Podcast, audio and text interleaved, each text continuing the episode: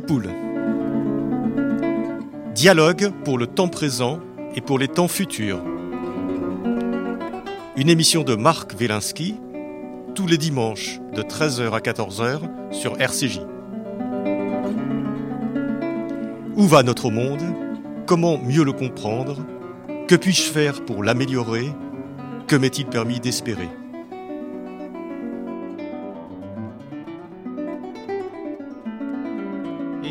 Aujourd'hui dans Pile Rémi Matisse. Rémi Matisse, bonjour. Alors, euh, Rémi, vous êtes conservateur à la Bibliothèque nationale de France euh, depuis 2010, ancien élève de l'école des Chartes. Vous êtes euh, spécialiste des étampes anciennes, du jansénisme et du XVIIe siècle. J'ai lu ça dans Wikipédia, je donne mes sources. Hein.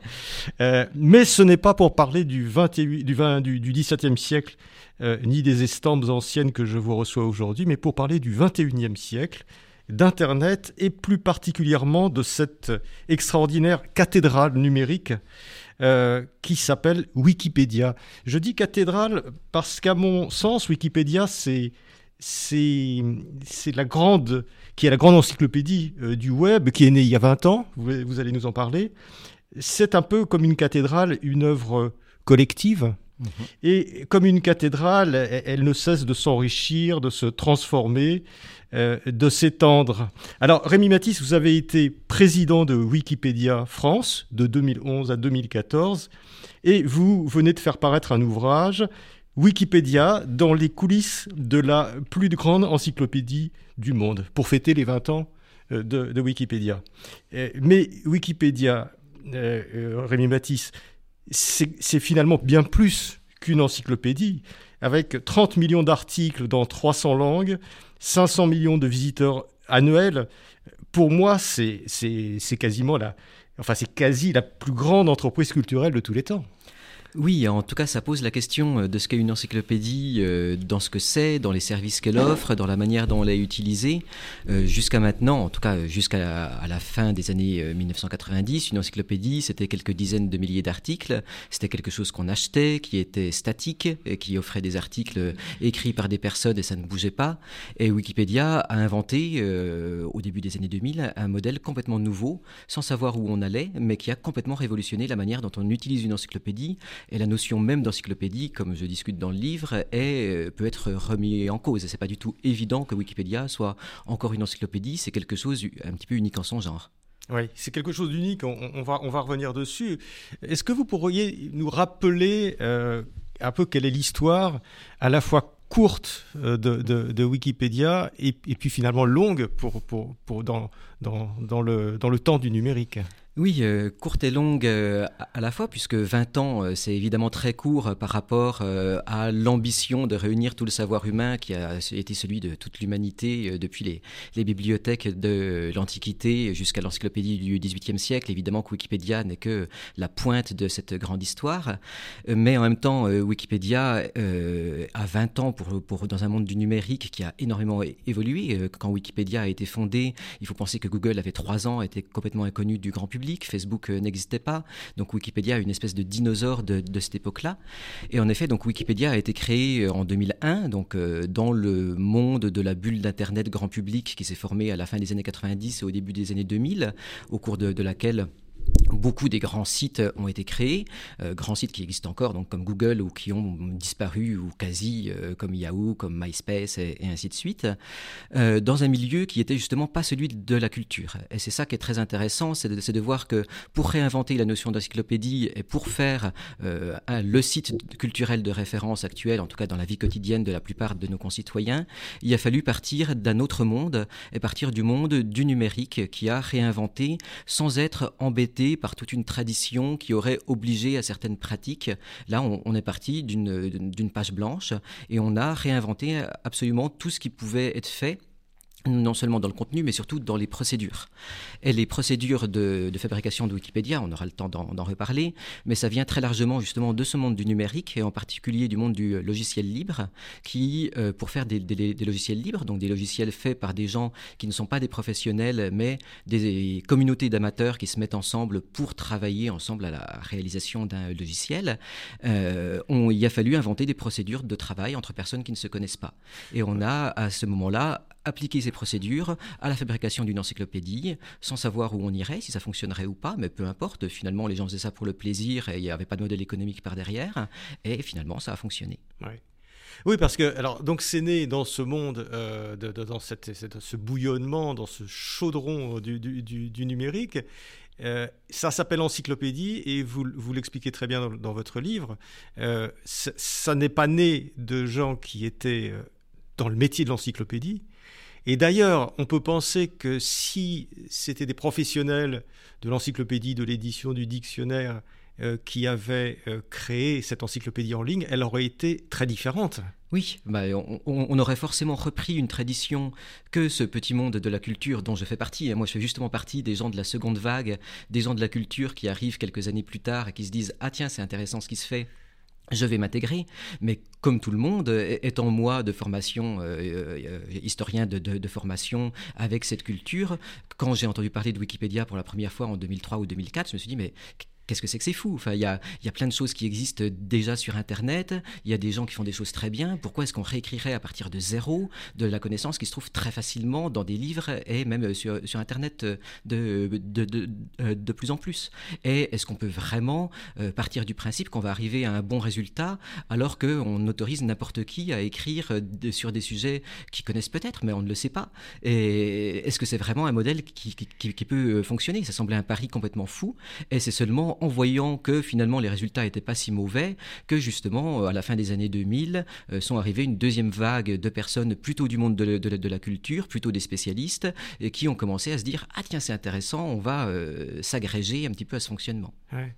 Oui, parce que Wikipédia contrevient à un dogme historique de la, pensée intellectuelle, qui est que chaque article doit être engagé par une personne d'un point de vue éditorial. C'est-à-dire que dans les encyclopédies traditionnelles, on ne sait pas toujours qui l'a écrit, mais il y a un engagement en tout cas de l'équipe éditoriale, voire d'une personne. Dans Wikipédia, euh, je rappelle que c'est une encyclopédie euh, sur Internet qui est totalement participative, c'est-à-dire que tout le monde peut accéder et peut modifier un article sur Wikipédia. Les gens ne le savent pas beaucoup, mais, tout le monde peut rentrer et, euh, créer un article, le modifier, etc. On reviendra sur les mécanismes d'autocontrôle, etc. de, de, la, de, l'encyclopédie, mais elle est accessible à tous. Donc tout le monde a d'une certaine façon son mot à dire sur tout. Et ça, ça pour les intellectuels, c'est un truc, c'est pas possible. quoi. Ça semblait en, effet une révolution euh, difficile à, à, faire passer et c'était le point d'accroche euh, prioritaire des critiques sur Wikipédia au cours des années, des années 2000. Euh, Il y a des critiques très importantes qui arrivent à partir de 2005, quand justement Wikipédia commence à toucher un grand public et qu'on se rend compte que ça existe. Et ça repose essentiellement sur mais est-ce que Wikipédia est fiable? Ça peut être écrit par n'importe qui, euh, c'est n'importe quoi, il faut demander à des spécialistes. Sans ça, on n'a pas de manière de certifier une information. Or, ce qui est justement intéressant dans le fonctionnement de, de, Wikipédia, c'est ça pourrait être une faiblesse, hein, c'est des critiques qui pourrait être valide, mais Wikipédia est passé au-delà, et c'est pour ça que c'est pas si mauvais, euh, c'est qu'il y a un autre modèle de certification euh, de la connaissance, et qui, à mon avis, est à la fois plus pertinent et plus proche du réel monde de la connaissance que le monde de la recherche. Euh, c'est-à-dire que quand vous allez, en effet, lire un article dans une encyclopédie traditionnelle, c'est signé par un grand spécialiste, on peut l'espérer, mais un grand spécialiste qui a son point de vue et un grand spécialiste qui parle à une certaine époque. Et euh, je donne quelques exemples. On, voit que dans, dans, Universalis, vous avez encore des, articles faits par Georges Duby. Georges Duby est un immense historien, c'est formidable, mais il, écrit dans, les années 60. La, recherche historique a, quand même changé. Et par ailleurs, euh, Georges Duby a le point de vue de Georges Duby. Et il y a d'autres écoles euh, historiques. Et donc, dès le début, Wikipédia a pallié ce problème en utilisant ce qu'on appelle la neutralité de point de vue, c'est-à-dire d'abord se fonder forcément sur des sources Donc finalement, qui écrit, c'est pas très important à partir du moment où on synthétise des sources qui, elles, viennent de, du monde de la recherche, d'informations certifiées par des spécialistes, en tout cas qui font référence dans, dans le monde des spécialistes. Et d'autre part, justement, éviter cet unique point de vue du spécialiste en, en disant ce qu'on cherche à faire, nous, c'est de montrer quel est le consensus scientifique, ou s'il n'y en a pas, quels sont les points de vue qui s'affrontent dans le monde des spécialistes. Donc on ne donnera pas le point de vue de Georges Duby, on, dira, Georges Duby pense ça, et je peux vous le dire parce que c'est écrit dans tel ou tel livre, mais il y a euh, Jacques Le Goff qui pense ça, et c'est écrit dans, euh, dans, tel ou tel livre. Et on sort comme ça du, problème de vous, vous n'êtes pas spécialiste, non je ne suis pas spécialiste, mais je ne suis pas complètement débile, donc je sais lire les spécialistes, synthétiser les spécialistes, et précisément prendre du recul par rapport aux querelles de spécialistes pour expliquer quelle est la querelle plutôt que prendre parti. Oui, c'est ça, c'est-à-dire que euh, les artisans de Wikipédia la communauté euh, de Wikipédia, les Wikipédiens, dont on va en parler dans un instant. Euh, une des, un des principes de base, c'est les sources. C'est-à-dire que euh, tout ce qu'on dit, c'est c'est pas une invention, c'est à partir de sources qui après, ou d'un réseau de sources, qui sont données qui sont, qui sont, qui sont ouvertes. Euh, d'ailleurs, la personne qui écrit l'article, c'est pas vrai de dire que c'est totalement anonyme. Non, non. Parce que, parce que c'est, il peut y avoir un tas de gens qui travaillent sur un article et on peut trouver assez facilement le nom, en tout cas le pseudo. Vous dites c'est pas anonyme, c'est pseudonyme. C'est ça. Mais en tout cas, c'est des gens qui sont identifiés, qui ont une espèce d'avatar dans la communauté, et, et s'ils font des bêtises, on va pouvoir, on peut les exclure, etc. Donc, euh, vous avez cette, cette, euh, ces gens qui, qui prennent des sources, qui les synthétisent, qui donnent une interprétation, jusqu'à ce que quelqu'un donne une interprétation qui soit un petit peu meilleure, et l'article progresse de cette façon-là. C'est bien ça? C'est bien ça, et c'est aussi une différence radicale avec les encyclopédies et le système éditorial traditionnel, qui est que dans le système éditorial traditionnel, on arrive avec un produit fini. Euh, c'est censé être parfait, ensuite ça sera éventuellement mis à jour tous les 5 ou 10 ans, mais n'empêche qu'il euh, y a quelqu'un qui s'engage pour dire on vous propose ce produit et vous pouvez faire, faire confiance. Sur Wikipédia, c'est pas le cas. Et, et là aussi, ça a causé des incompréhensions. Et c'est très important parce qu'en fait, vous disiez qu'il n'y a pas suffisamment de monde qui sait comment fonctionne Wikipédia et qu'on peut euh, euh, modifier. Or, euh, tout ce petit fonctionnement, cette cuisine interne, c'est important parce que ça a des conséquences non seulement sur ceux qui participent, mais ça a surtout des conséquences sur la lecture. Et beaucoup des critiques sur Wikipédia viennent du fait que les gens ne se rendent pas compte que lire Wikipédia, c'est pas comme lire, lire un livre, précisément parce que Wikipédia n'est pas un, produit fini. Ça ne se, les, Wikipédiens... les articles sont toujours en en, construction en construction, et, certains sont en construction depuis longtemps et sont très bons, même s'ils vont euh, évoluer. D'autres sont très mauvais, et, ils, peuvent être longs, mais ils sont très mauvais, et les Wikipédiens vont le dire clairement, c'est-à-dire qu'ils vont apposer des bandeaux qui diront euh, cet article n'a pas de source, cet article est publicitaire, euh, cet article n'est pas pertinent, et ainsi de suite.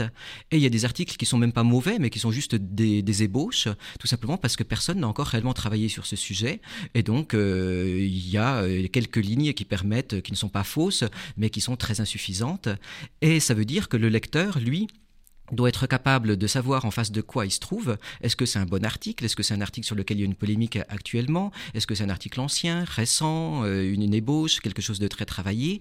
Et donc lire Wikipédia de manière pertinente, ça veut dire être un petit peu au courant de cette cuisine interne, éventuellement aller voir l'historique de l'article, essayer de comprendre d'où il vient, comment il a été écrit, pour voir quel degré de confiance on peut lui accorder, et degré de confiance qui évolue aussi en fonction de l'usage qu'on compte en faire. Évidemment qu'on n'attend pas le même type d'article si on est en train de l'utiliser pour rédiger sa thèse de doctorat ou si on est dans une discussion familiale. Hmm. Est-ce que, est est-ce que je me trompe en disant que du fait que c'est toujours en construction, jamais fini, donc, donc toujours à jour finalement, hmm. euh, euh, Wikipédia a complètement ringardisé l'encyclopédie classique, qui, euh, ou l'encyclopédie papier, ou même l'encyclopédie numérique d'ailleurs, qui est un produit fini et qui est déjà périmé au moment où elle est éditée. Oui, euh, c'est sûr qu'une des grandes forces de, Wikipédia, c'est justement de pouvoir être mis, mis à jour en, temps réel. Et en fait, on se rend compte quand on étudie un petit peu l'usage de, Wikipédia que Wikipédia est très très utilisé pour tout ce qui est actualité. Euh, on, en fait, euh, on trouve sur Wikipédia le principe de la longue traîne. Vous, vous savez où certains articles sont consultés par des millions de, personnes chaque année, et ensuite vous, vous avez dans les 2 millions d'articles. Rappelez-moi ce que le principe de la longue traîne. Eh ben donc c'est justement qu'il y a quelques articles qui font l'essentiel de la consultation. Et, ensuite des, des, articles qui sont très très peu consultés, mais qui finalement, sur plusieurs années, on se rend compte qu'ils le sont pas si peu que ça. Euh, c'est-à-dire que euh, vous, vous aurez, bah, pour prendre par exemple mes sujets de prédilection, euh, un article sur un graveur du, du XVIIe siècle, bien évidemment qu'il n'y a pas grand monde qui le consulte. En revanche, si vous regardez sur 10 ans, vous vous rendez compte qu'il y a quand même plusieurs milliers de personnes qui allaient lire cet article et que Wikipédia a finalement rempli un besoin qui existait de choses extrêmement érudites qu'on trouve sur, sur, Wikipédia et qu'on ne trouve pas ailleurs. Donc sur, Wikipédia, c'est difficile de dire ce que les gens regardent réellement parce qu'il y, y a en effet des centaines de milliers, des, millions d'articles très érudits, peu consultés, mais finalement sur le long terme, ils sont très consultés, en tout cas plus que les livres érudits dans lesquels, euh, en tant que chercheur, je, publie. Mais en revanche, si on regarde, évidemment que la majorité des, articles, c'est sur des questions d'actualité. Euh, c'est sur la vie euh, médiatique, politique, le sport, les starlets.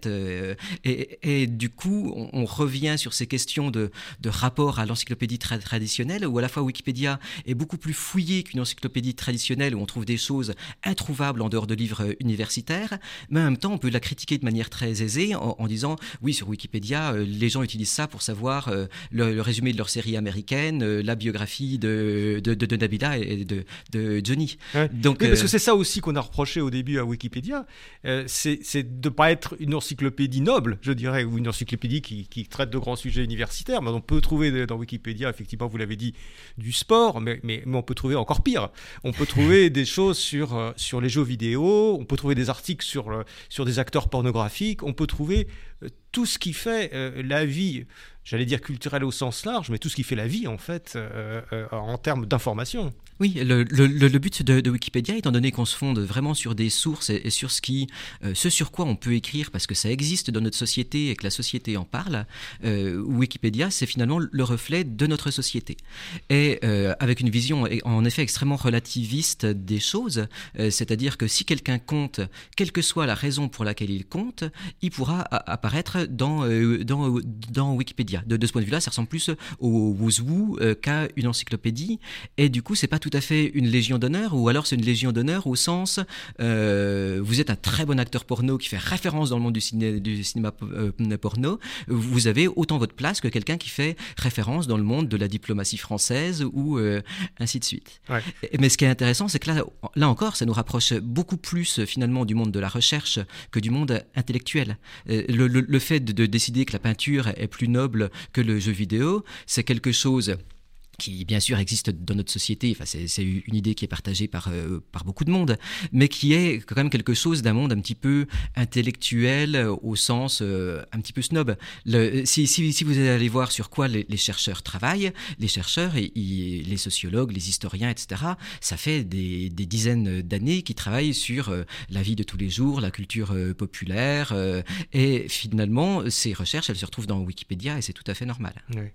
Alors, si on reprend les choses par le début sur la communauté wikipédienne, euh, on, appelle, on appelle les wikipédiens, c'est tous les gens finalement qui travaillent euh, autour de Wikipédia. Et il y a beaucoup de monde. Euh, Wikipédia, ce n'est pas seulement un software, c'est quand même beaucoup plus que ça.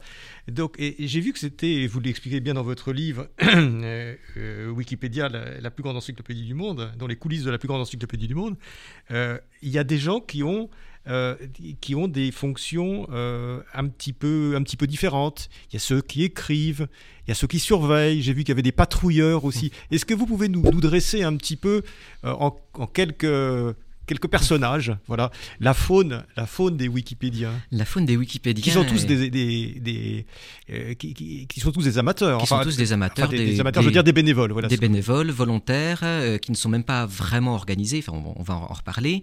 Euh, chacun fait un petit peu ce qu'il veut et c'est justement cette fourmilière qui fait que ça fonctionne avec en effet des rôles différents parce que il y a beaucoup de choses à faire sur Wikipédia et pas seulement écrire des articles. Donc il y a, y a, en effet des, gens qui écrivent des articles. Là encore avec des différentes et il y a des gens qui font ça de manière extrêmement traditionnelle, c'est-à-dire qu'ils vont préparer un article sur Word chez eux et qu'ils le mettent en, ligne en une fois. il, y a, des gens qui, au contraire, vont profiter au maximum de cette vie communautaire et vont rajouter des, petites phrases par-ci par-là, essayer de faire grandir des articles qui existent.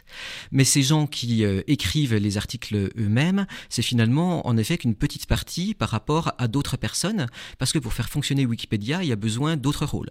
Donc vous parliez de l'autocontrôle qui existe, ça c'est très très important parce que, étant donné qu'en effet euh, n'importe qui peut intervenir, il faut s'assurer que chacune des interventions soit pertinente et aille dans le bon sens d'un article qui euh, soit a été euh, complété, soit a été corriger, ne serait-ce qu'une faute d'orthographe, et, ainsi de suite.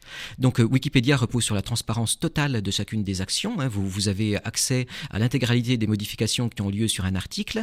Et si vous prenez un contributeur qui est désigné soit par un compte qu'il a créé avec un pseudonyme ou son véritable nom, soit par l'adresse IP de son ordinateur, euh, donc euh, l'adresse technique qui permet de le retrouver, euh, euh, vous avez également une transparence totale et vous pouvez avoir la liste des actions du compte euh, pour voir sur quoi est-ce qu'il a travaillé, ce qu'il a fait.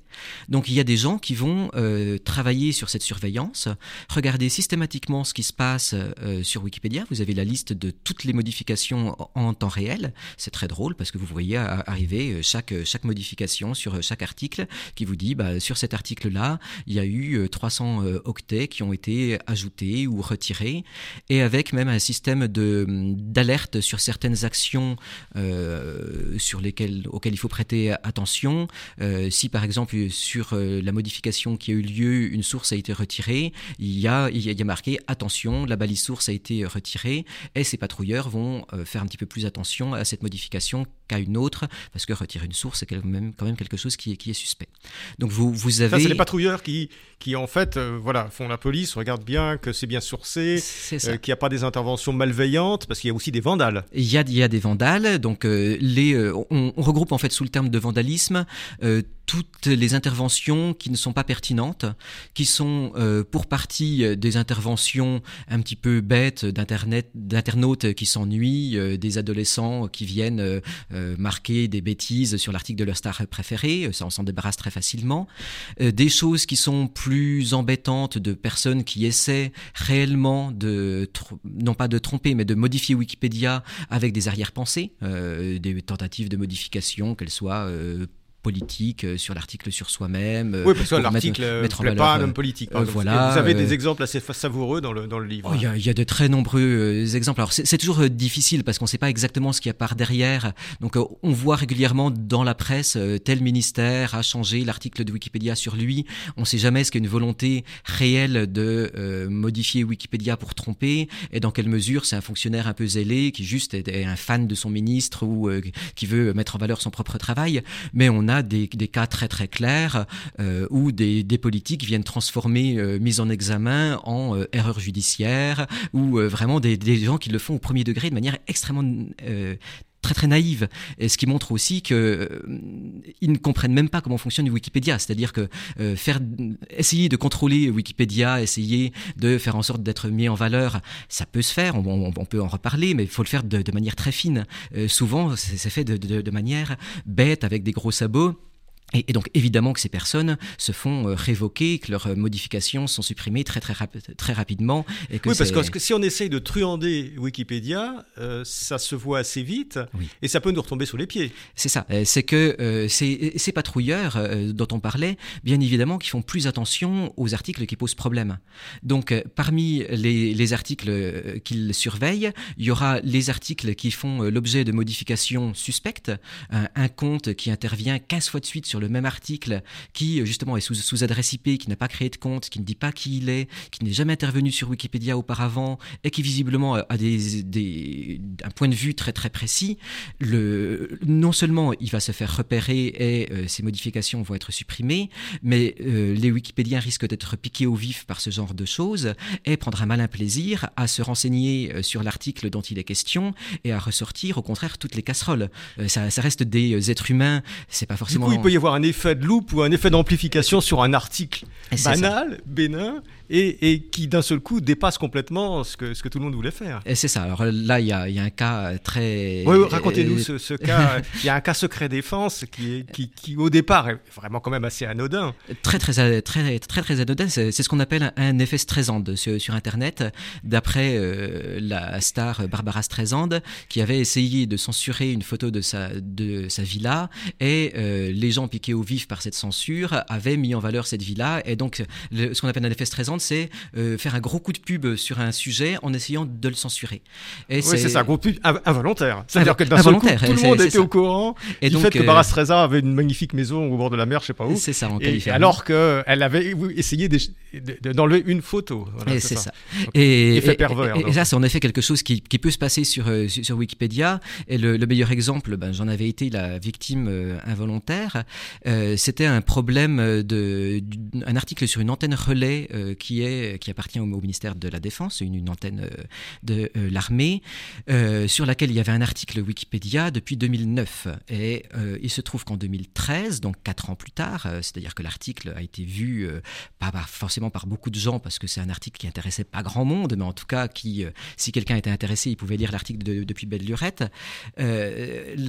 donc en 2013, j'ai été convoqué par les services secrets français en tant que président de Wikimedia France, en, qui me disait juste de manière très sympathique, de manière tout à fait normale, parce qu'on était là pour ça euh, avec Wikimedia France. Cet article nous embête. De quelle manière est-ce qu'on pourrait supprimer cet article Parce qu'il y a des renseignements qui ne devraient pas figurer sur Internet? Je leur explique très simplement quelle est la procédure, aller voir l'hébergeur, qui est la structure internationale, la Wikimedia Foundation. Et il se trouve que euh, ces personnes n'ont pas tout à fait joué le jeu, c'est-à-dire qu'ils ne voulaient pas expliquer à la Wikimedia Foundation pourquoi est-ce que ça posait problème, euh, alors que la Wikimedia Foundation leur expliquait mais ça fait 4 ans que c'est en ligne, si, si jamais il y a des problèmes de terrorisme ou quoi que ce soit, euh, c'est trop tard, donc quel est votre problème? Et au lieu d'expliquer ou de discuter, ils ont juste dit faut le supprimer, faut le supprimer. Alors du, coup, la Wikimedia Foundation a refusé, ne comprenant pas quelle loi française était bafouée par cet article, et, et a refusé du coup, euh, les services secrets m'ont fait revenir une deuxième fois, là, de manière beaucoup moins sympathique, en me forçant à supprimer l'article moi-même, ce que je pouvais faire d'un point de vue technique en tant qu'administrateur. On pourra reparler de ces questions techniques. Donc, je n'avais pas le droit de le faire dans les procédures wikipédiennes, mais j'avais la possibilité technique de, le faire. Moi, je suis un bon citoyen. Hein. En plus, j'étais menacé d'être mis en examen pour complicité. J'avais pas envie de finir dans les geôles, même françaises. Donc, j'ai supprimé euh, cet article. Mais ils m'ont également demandé de prévenir la communauté wikipédienne que jamais au grand jamais il fallait recréer cet article, euh, qui c'était très mal de, diffuser cette information. La communauté wikipédienne a très mal pris ce qu'elle a vu, ce qu'elle a considéré comme une censure, ne comprenant là encore pas ce qui posait problème dans un article mis en, ligne depuis quatre ans. Elle a en plus creusé d'où venaient les sources. Elle s'est rendue compte que les sources venaient d'un reportage de la télévision locale, donc euh, dans la Haute-Loire, euh, dans le cadre d'une visite organisée par les militaires eux-mêmes. Donc Officiel. Officiel. Donc toutes les informations venaient des militaires eux-mêmes. Donc il n'y avait rien de nouveau et, c'était les militaires qui avaient contrôlé ce qui arrivait. Donc ils ne comprenaient pas. Donc ils considéraient que c'était de la censure indue et violente. Donc Wikipédia étant quand même un, projet international, puisqu'on parle de la Wikipédia française, mais en réalité c'est francophone, une euh, citoyenne helvète, euh, le lendemain matin, a remis en ligne cet article et il y a eu euh, une vague de protestations contre cette censure d'un gouvernement, ce qui, dans le monde un petit peu quand même libertaire, de l'internet libre, a été très mal vu. On est chatouilleux quand euh, même. voilà. Et donc, en un week-end, cet article qui avait été lu par quelques dizaines de personnes en 4 ans et a été traduit en plus de 30 langues dans 30, ça, 30 il y a, Wikipédia. Il y a un effet de loupe sur l'article qui fait que, tout le monde est allé le voir, alors que c'est un article que personne n'aurait lu. Il y a trois personnes et, ça a été, sur un euh, relais, sur un relais Ça a été l'article le plus consulté de Wikipédia dans le monde durant deux jours. Ce qui est complètement absurde. Et, donc, ce qui montre là encore qu'il faut vraiment comprendre comment fonctionne Wikipédia et comment fonctionne Internet. Parce que même d'un point de vue professionnel, c'était une faute professionnelle de, la, part de, ces personnes-là qui ont finalement euh, mis une loupe sur cette antenne. Et sans doute qu'ils avaient raison sur, sur le fond. Et sans doute que l'adjudant qui a fait la visite avait fait une bêtise. Mais il fallait surtout pas faire ça s'il voulait cacher ces informations. Bien sûr. Et, vous avez, euh, vous donnez des exemples aussi euh, de gens qui essayent de, de bidouiller, de modifier, de falsifier ou d'enlever des informations sur une page qui les concerne personnellement, leur page personnelle ou alors ou la page de leur entreprise. Et ça, vous conseillez pas de le faire Je conseille pas de le faire. Euh, alors surtout, euh, n'intervenez pas sur Wikipédia si c'est pas pour jouer le jeu de Wikipédia. C'est-à-dire que le principe c'est d'améliorer l'article et c'est de le faire de manière sérieuse en euh, étant honnête. Euh, ce qui veut dire donner des sources. Et euh, si vous intervenez sur vous-même ou sur votre entreprise, c'est pas impossible. Mais euh, dans ce cas-là, soyez conscient en effet de ce retour de bâton qui peut exister. Donc, si vous intervenez sur, vous-même, vous faites quelque chose d'extrêmement neutre, qui ne dit pas que vous êtes formidable, qui ne dit pas forcément non plus que vous êtes quelqu'un qui a eu des problèmes avec la justice ou quoi que ce soit, mais juste vous essayez de faire une synthèse la plus neutre possible des, des, sources qui existent. Et finalement, si vous avez des choses à vous reprocher, et s'il y a des choses dont vous ne voulez surtout pas que ça apparaisse sur Wikipédia, le mieux, c'est ça qu'il n'y ait pas d'article sur vous. Donc, euh, il, ne faut surtout pas essayer de euh, cacher des choses parce que ça finira par, euh, par, revenir. Et surtout, si vous êtes une personne qui n'est pas très célèbre, que, que, vous êtes une personne ordinaire comme vous et moi, qui avons voilà une certaine reconnaissance, écrit quelques livres, on peut avoir une biographie sur, sur Wikipédia, mais faut être conscient que cet article sera lu par nos amis et, nos ennemis. Donc en gros, ça va être un nid à problème avec euh, uniquement des gens qui vont se battre pour euh, faire dire des choses à cet article euh, qui ne sont pas forcément très intéressantes et qui peuvent vous embêter. Donc globalement, ne prenez pas Wikipédia pour un endroit où vous pouvez faire votre pub, ce n'est pas ça et vous risquez de le regretter. Oui, vous donnez des exemples de personnes qui ont essayé d'ailleurs de, de changer un certain nombre de choses et qui ont euh, qui, ont, voulu cacher ou alors qui ont voulu euh, bidouiller leur CV et ça leur est retombé sur les pieds aussi. Oui, euh, mais ce, qui est, intéressant, c'est que ça n'a pas forcément de conséquences complètes dans le monde social. Enfin, je donne un, un, exemple de Idriss Aberkan, qui est une personne qui est dans le monde des neurosciences et qui a réussi à faire une carrière comme conférencier et qui est extrêmement mal vu du monde de la recherche sur les neurosciences parce que c'est une personne qui euh, a gonflé son CV et qui dit des choses qui sont scientifiquement problématiques, mais qui réussit à trouver une audience dans le monde du, euh, des coachs, euh, de l'entreprise, comment utiliser votre cerveau pour progresser, réussir dans le monde de l'entreprise, etc. Et donc, ce qui est intéressant, c'est que cette personne est haïe par les chercheurs en neurosciences, qui justement ont pris un malin plaisir à, à soulever tous les lièvres, à expliquer que non, il n'est pas le spécialiste qu'il dit être, etc. Mais en même temps, ça n'a absolument aucune conséquence dans le monde réel où il continue à passer dans les médias et à vendre ses livres. Donc euh, finalement, c'est assez intéressant de, voir cette différence euh, épistémologique presque entre les différents types de vérités qui existent et les différentes manières dont on considère les gens dans différents mondes. Oui, parce que est-ce qu'on peut dire, euh, est-ce qu'il peut dire par exemple, bah, c'est des gens qui m'aiment pas, donc qui ça, voilà, c'est ça. Donc finalement, ça n'a pas tant de conséquences que ça. Sauf que ça doit l'agacer quand même. J'imagine parce qu'il était lui-même intervenu sur son article avec différents comptes pour essayer de euh, d'aller dans un sens qui euh, qui l'arrangeait. Et après sur sur le fait de, dire euh, c'est des gens qui m'aiment pas, on revient précisément sur cette ces notions de, consensus scientifique et de ce qu'on attend réellement quand on lit Wikipédia, où les liens d'amitié ou le fait de faire confiance à quelqu'un c'est très intéressant, mais il y a aussi des spécialistes, des pairs qui se jugent entre eux et Wikipédia essaie de, donner une information sur ces sujets-là et donc, euh, cette information existe et, à mon avis, quand même la plus pertinente. Alors, j'ai une question à vous poser, euh, Rémi Matisse. Est-ce que Wikipédia est destiné au grand public? Alors ça, c'est une grande question et c'est un petit peu un point aveugle du fonctionnement de euh, Wikipédia. Parce que, euh, étant donné que les Wikipédiens n'ont finalement de compte à rendre à personne d'autre que leur père euh, et qu'on leur demande rien d'autre que de faire des articles les plus pertinents et précis possibles, personne ne les oblige à se poser la question du lectorat. Alors, euh, cette question du lectorat, du coup, euh, s'est posée avec des problèmes dans les deux sens au cours de l'histoire de, Wikipédia. C'est-à-dire que durant les premières années de euh, Wikipédia, les critiques étaient surtout Wikipédia, c'est pas suffisamment précis, c'est pas suffisamment fiable, on peut pas faire confiance, c'est pas des spécialistes qui écrivent.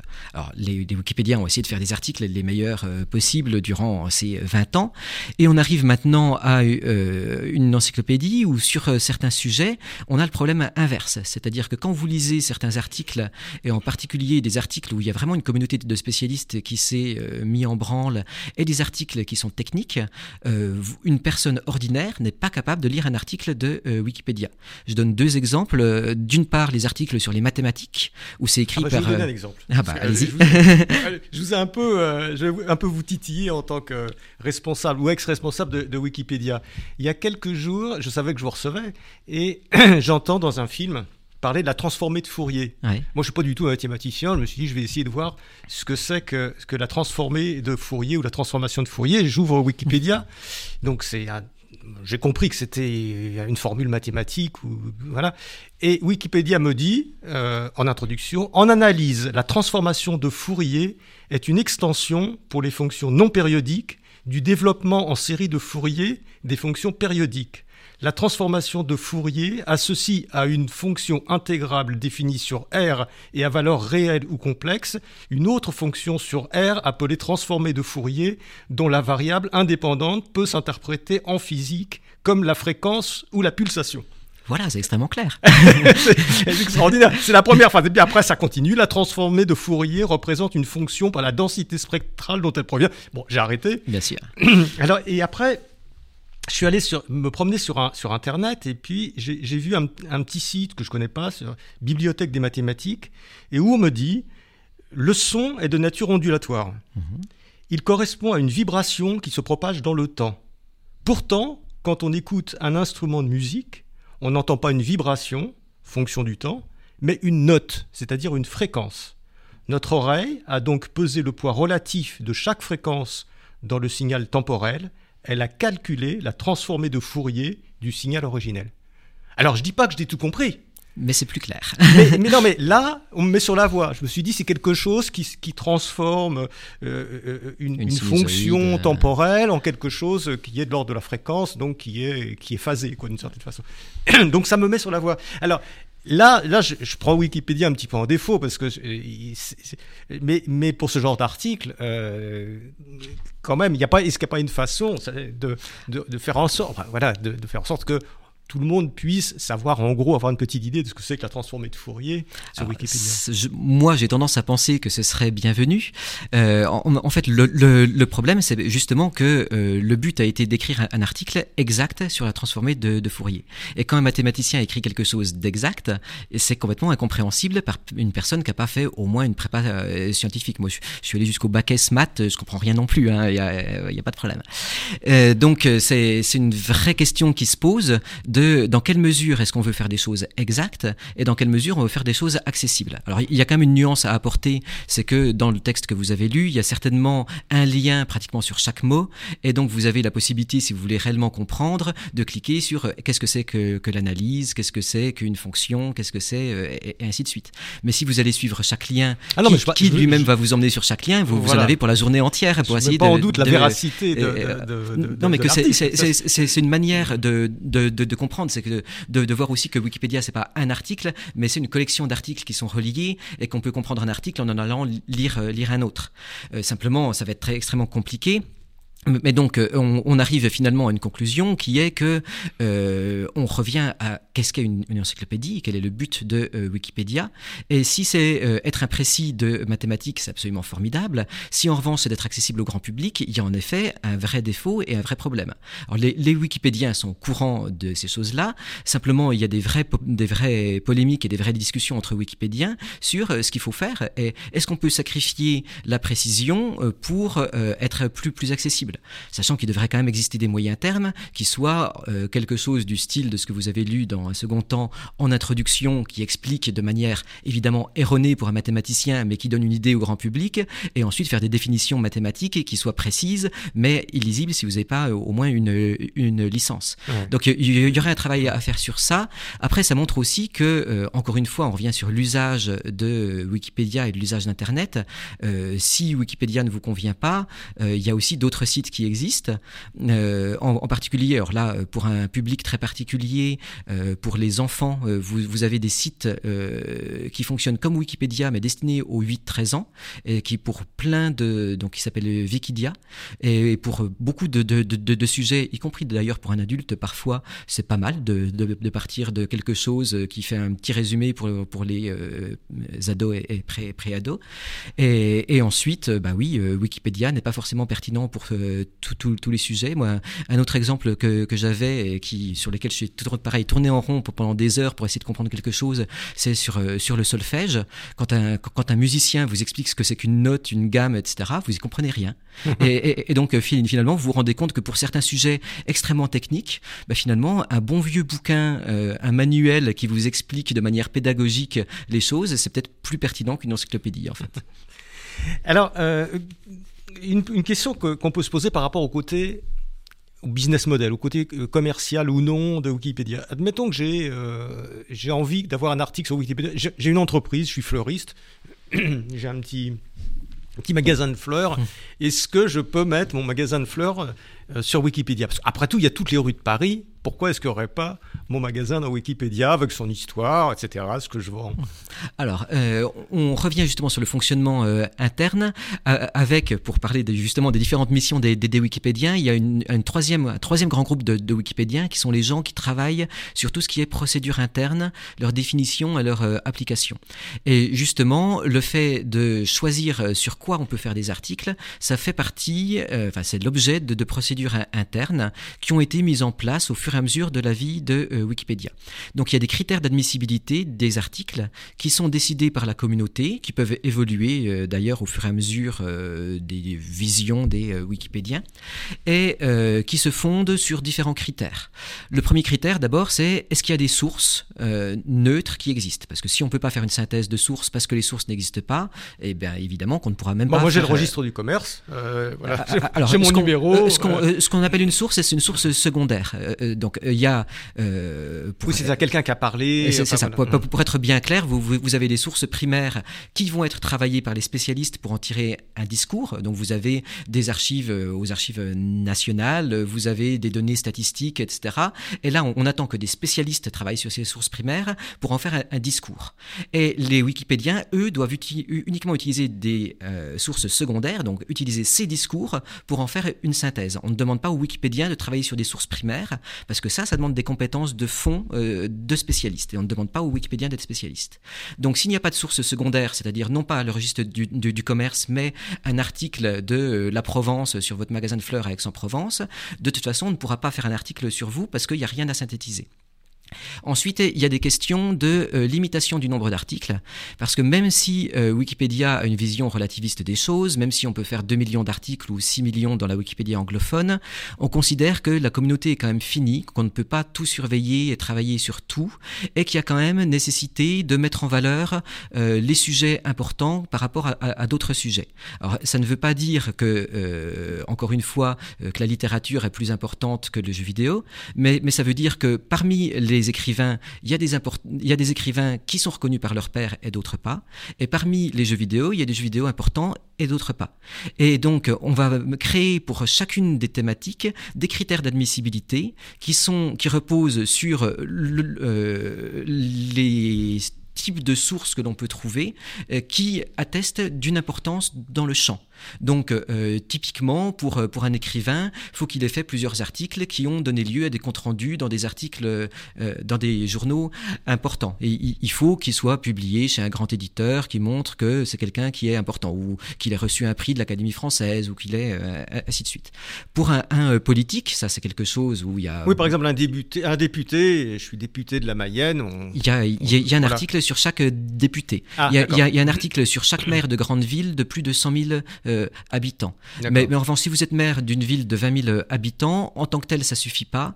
Euh, en revanche, si, si, si vous êtes euh, en plus conseiller régional et en plus président du club de sport et en plus vous avez écrit deux livres, là, ça peut se cumuler. vous avez, si vous avez piqué dans la caisse en plus. voilà, il y, aura des sources parce que voilà.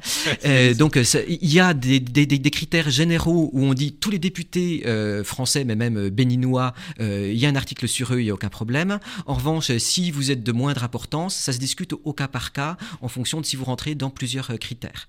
Et donc, si vous avez un petit magasin de fleurs ordinaire, vous ne rentrerez pas dans les critères. En revanche, si vous avez une entreprise qui emploie 300 personnes, qui a un chiffre d'affaires de 12 millions et qui est le principal employeur de Vierzon, alors là, votre importance locale et le fait qu'il y aura eu des articles dans le journal du Berry euh, fait qu'on pourra faire un article sur cette entreprise. Très bien. Écoutez, j'avais plein de questions à vous poser, mais, euh, il y en a une quand même qui me paraît importante. À vous, euh, ancien président de, de Wikipédia France, Rémi Matisse, et en même temps, vous êtes toujours wikipédien, je suppose. Tout à fait, oui. Vous, appartenez toujours à la communauté. Euh, vous êtes un anonyme maintenant, ou un pseudonyme parmi euh, d'autres. moi, je, suis sous mon véritable nom. En plus, ah, j'aime prendre des risques. Plus, vous poussez la transparence jusqu'à parler de ça. En tout cas, euh, moi, ma question, ce serait comment est-ce que vous voyez l'avenir de, Wikipédia Wikipédia a 20 ans, qu'est-ce que ça sera Wikipédia dans 20 ans? Alors c'est une euh, excellente et très difficile question puisqu'on voit que sur Internet les choses évoluent très très rapidement. Euh, qui aurait deviné que Yahoo disparaîtrait presque entièrement, que quand Facebook et MySpace étaient au coude à coude, il y en a un qui deviendrait un géant mondial et l'autre qui, disparaîtrait Et d'autant plus que donc, comme on a dit, Wikipédia est une espèce de dinosaure. son interface n'a pratiquement pas changé depuis 20 ans. C'est le seul site parmi les 100 premiers sites au monde à être non commercial quand on retire les euh, services publics, euh, c'est quelque chose qui est extrêmement particulier. Donc c'est à, la fois une, force et une faiblesse, c'est-à-dire que Wikipédia ne demandant rien à personne et ayant un modèle économique qui repose sur le don euh, ordinaire de citoyens ordinaires, son budget qui est de quelques dizaines de millions d'euros est bouclé très très facilement, il n'y a aucune raison que ça disparaisse, il y a où il n'y a pas de, risque euh, sur la tête de euh, Wikipédia. Pour autant, c'est un site tellement particulier, qui est tellement en contradiction avec l'Internet actuel qu'on peut se demander ce qu'il adviendra. Et Internet actuel qui évolue très vite. Le, truc aussi, c'est que Wikipédia a été fondé euh, pour un Internet de 2001, c'est-à-dire des geeks qui sont sur leur ordinateur fixe. Et c'est plus ça que font les internautes actuels qui sont sur leur téléphone portable, qui n'ont pas forcément une formation technique par derrière, qui comprennent pas forcément grand-chose à ce qu'ils font sur une application et non pas sur le web. Donc il y a un décalage. Et donc finalement, est-ce que Wikipédia qui ne peut vivre que s'il y a cette communauté par derrière qui met à jour, qui surveille, qui modifie, est-ce que Wikipédia pourra vivre si les gens sont sur un téléphone portable et ne comprennent, n'ont pas de notion de HTML, de code ou quoi que ce soit? C'est pas non plus entièrement sûr. Bah, le principe peut rester le même. C'est le principe d'aller d'aller sourcer son information, d'aller chercher un certain nombre. Finalement, c'est peut-être l'ensemble d'Internet qui va devenir un, grand Wikipédia. Oui et non, parce que je, pense qu'il y a, euh, pour euh, contribuer, pour avoir envie, pour être dans, l'esprit de, Wikipédia, il y a une notion de mettre les mains dans le cambouis, aller voir par derrière, qui est quelque chose qu'on était un petit peu obligé de faire dans les années 90-2000, quand on avait un ordinateur euh, sous MS-DOS et que faire un site Internet, c'était faire du HTML. Et maintenant qu'on est sur un téléphone portable Apple qui fonctionne avec des applications, tout est formidable, tout est bien fait, mais vous n'avez pas la moindre idée de, comment ça fonctionne. Et ce, cet esprit des pionniers de on met les mains dans le cambouis disparaît un petit peu, et du coup, je suis pas sûr qu'on ait envie d'aller voir comment fonctionne Wikipédia et de, euh, contribuer par soi-même. Oui, parce que si la, la euh, la communauté des Wikipédiens ne se renouvelle pas, finalement, Wikipédia ça, meurt pose un, très, problème. Très rapidement, ça pose un, véritable problème. Et l'ouverture que je fais moi euh, aussi, mais qui est un petit peu plus technique et plus complexe, c'est que euh, Wikipédia aussi, ce n'est pas que des textes, c'est aussi des données factuelles. Et à côté de, Wikipédia, vous avez un site qui s'appelle Wikidata, euh, qui donne toutes les données factuelles que l'on trouve sur Wikipédia et bien d'autres, notamment dans les cadres en haut à droite de chaque article de, de Wikipédia, qui vous dit Victor Hugo est né en 1802 à Besançon, c'est un écrivain romantique, il meurt en 1885 à Paris, et, ainsi de suite. Toutes ces données sont dans un site frère, et, ça, c'est données sous forme de, de, ce qu'on appelle des triplets. Euh, Victor Hugo est né en 1802. Pourquoi des triplets? Euh, Parce que euh, vous avez trois informations qui, qui sont reliées. Victor Hugo 1 est né 2 en 1802 3. D'accord. Et, et, si, vous, si vous codez toutes les informations sous cette forme-là, vous avez une mine d'informations absolument formidable parce que vous pouvez faire des requêtes, dire trouve-moi tous les écrivains romantiques qui sont nés en Franche-Comté et qui ont été traduits en, estonien. Donc toutes ces informations, en, fait, on a l'impression que c'est des choses très érudites, mais en fait, les moteurs de recherche et tout Internet utilisent ces informations. Et pour une grosse part, ces informations viennent de Wikipédia et de Wikidata, son, site frère. Et en fait, peut-être que Wikipédia euh, mourra d'ici à 2040, mais en revanche, toutes ces informations qui viennent de, de, Wikipédia, elles, à mon avis, elles resteront très très utiles. Alors, ça sera moins visible pour le grand public, mais s'il reste quelque chose de, Wikipédia, ça sera certainement ça en tout mmh. cas. Mais il y a des pays euh, où euh, Wikipédia euh, n'existe pas, ou est banni, est oui, alors occulté. Il, il y a alors Wikipédia fonctionne par langue, donc Wikipédia existe en 300 langues, mais c'est pas parce que ça existe dans une langue que ça existe dans le pays principal de cette mmh. langue. Par exemple en Chine. En, Chine, Wikipédia est extrêmement censuré et de toute façon il y a un équivalent chinois officiel qui existe. donc en réalité la Wikipédia sinophone est écrite par la diaspora, par les oui, Hongkongais, par, des Chinois euh, américains euh, et ainsi de suite. Et on avait eu le cas d'une censure euh, importante et malheureuse en Turquie, où durant quatre ans, Wikipédia a été banni de Turquie pour attaque contre le gouvernement. et ça a fini par rouvrir il y a un an. Enfin, ce, que le gouvernement interprétait comme des attaques contre lui. oui, c'était juste être neutre et avoir une vision internationale sur bah, ce qui se passe en Turquie, les droits de l'homme et et, ainsi de suite. Et donc ça a suffi pour que la justice turque interdise euh, Wikipédia.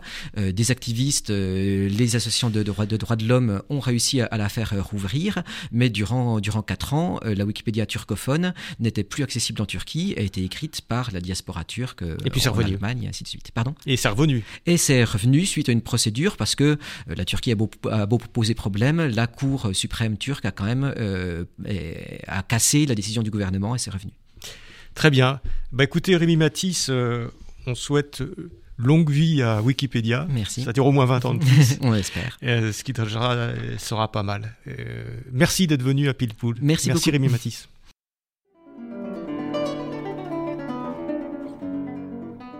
C'était Pilpoul, une émission de Marc Wielinski, que vous pouvez retrouver en podcast sur le site de Radio RCJ et sur les différentes plateformes, ainsi que sur YouTube.